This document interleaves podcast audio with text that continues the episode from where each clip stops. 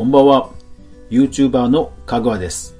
リスナーの皆さん、今日も一日お疲れ様でした。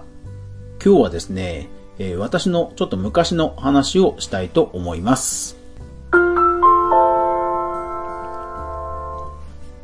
私が進路を目指した時の話をしたいと思います。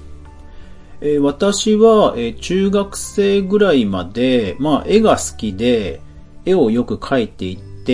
なんか漫画とかも描いていました。ただ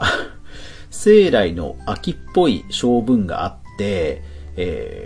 漫画を作品を描き切るということがですね、全くできなかったですね。本当ね、今思うと情けないんですが、ただ絵は好きだったので、何かそれに関することをしたいなとおぼろげながら思っていました。ただ高校受験が始まって、どの高校に行こうかなとも考えたんでしょうけども、結局はですね、兄と同じ高校に、安易に進むというですね、道を選んでしまいました。逆にだから中学校生活は結構楽しかった記憶があります。塾も行ってましたけども、塾なり友達との遊びなり、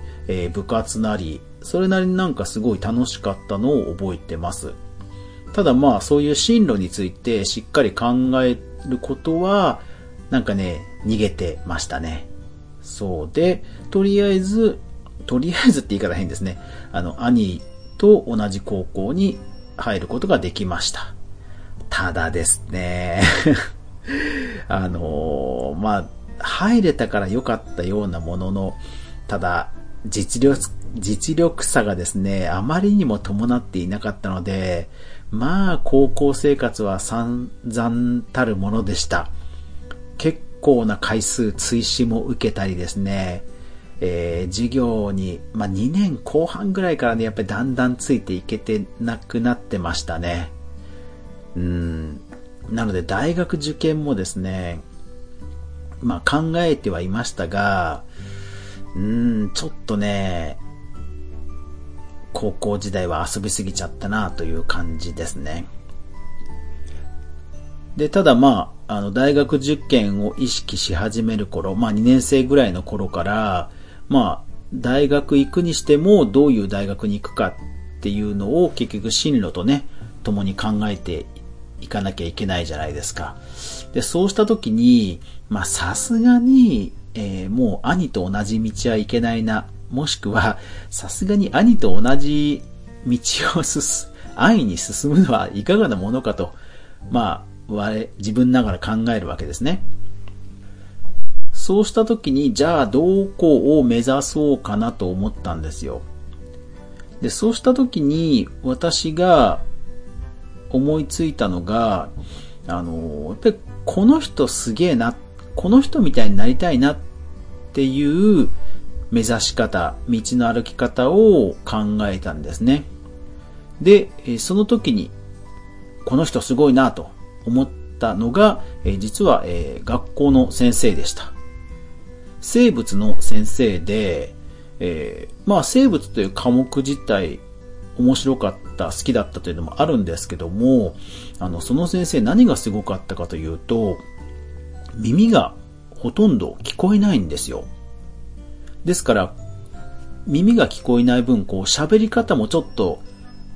変わった喋り方をされる先生だったんですね。ですから生徒によってはちょっといじりを入れるような、よろしくない生徒もいたりしました。ただ私は、そういう中でも、授業はわかりやすいし、板書も読みやすいし、あと実験、講義、それからプリント、大学受験対策、なんかね、いろんな教え方の技を持っている、ものすごく、私にはすごく、毎回楽しい授業を、されていたのを覚えています。なんかね、私自身、ものをこうやって YouTube で情報発信したり、ブログを書いたり、絵を描いたり、物を作る、何かを作るというのはすごく、興味が当時からあったんですが、それでもいろんな技を持ってる、その実践者であるっていうことが、ものすごく私は興味を惹かれるんですね。で、さらにその先生はほぼ耳が聞こえないと。いや、この人はすごいなと思ったんですね。では、じゃあやっぱりこの先生みたいになるには、理科の教員免許が取れる大学に行こうということで、ようやく進路を固めたんですね。進路というか方向性ですね。ですから方向性を決めてからは、その免許が取れる大学の学部を調べたり、それに、それを受験するための科目のみをとりあえずは勉強したりということをしていました。ただ、アルバイトにかなり精を出していたので、じゃあものすごく勉強頑張ったかというと、それもですね、あまりやってなかったですね。だからあんまりね、勉強は好きじゃなかったのかもしれないですね。結果がすぐに出ないものは、当時はあんまり興味が湧かなかったのかもしれないですね。なので大学受験を何個かしたんですが、ギリギリ1個だけ補欠合格して、で、補欠繰り上げになって、農学系の大学に入ることができました。とはいえ、勉強があまり好きではなかったので、大学生活もかなり苦労しました。もう試験のたんびに友達にですね、ノートを借りたりとか、友達と一緒に勉強をさせてもらったりとか、とにかくですね、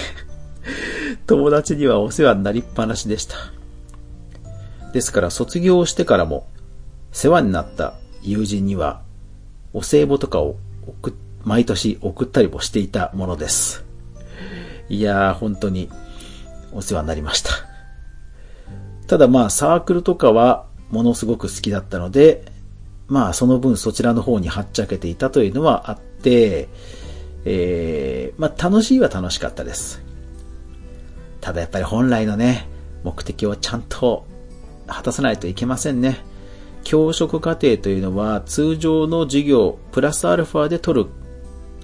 ことが必要なので、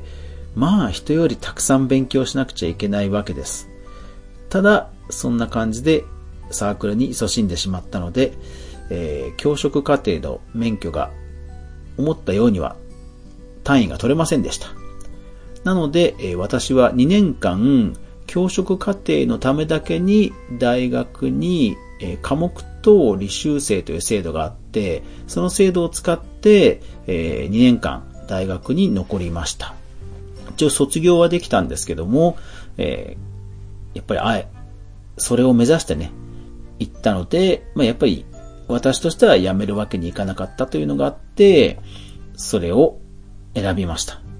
で、学費に関しても、自分で新聞配達をして、なんとかして稼いで納めました。親にはね、迷惑かけるわけにいかないと。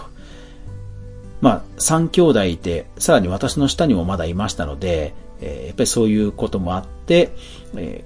新聞配達の寮に住まさせていただいて学校に通っていました。ただ後から聞くと、親に聞いた話では、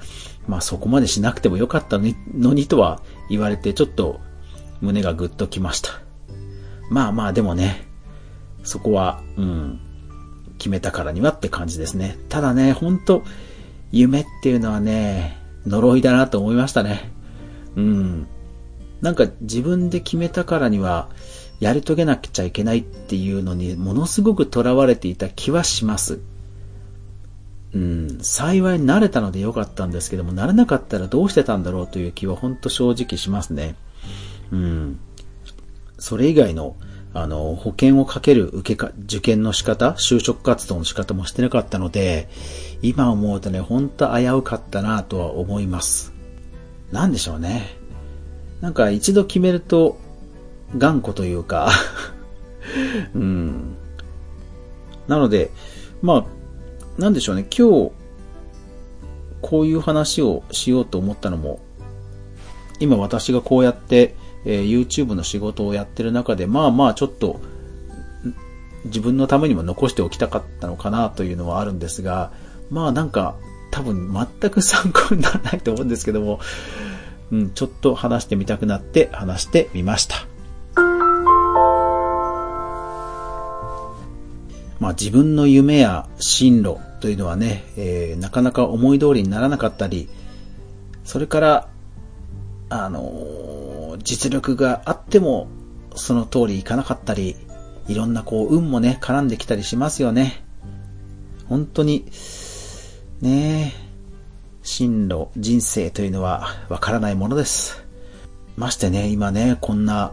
コロナの状況になって学校に行きたくても行けないっていう人もたくさんいる状況の中では、本当ね、人生何があるかわかんないですよね。だから、ね、夢とかも大事ですけど、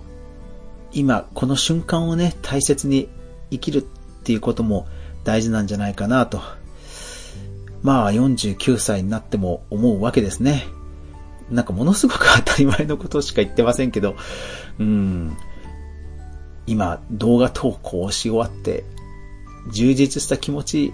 なので、こういうことを言っちゃうんですかねなんかね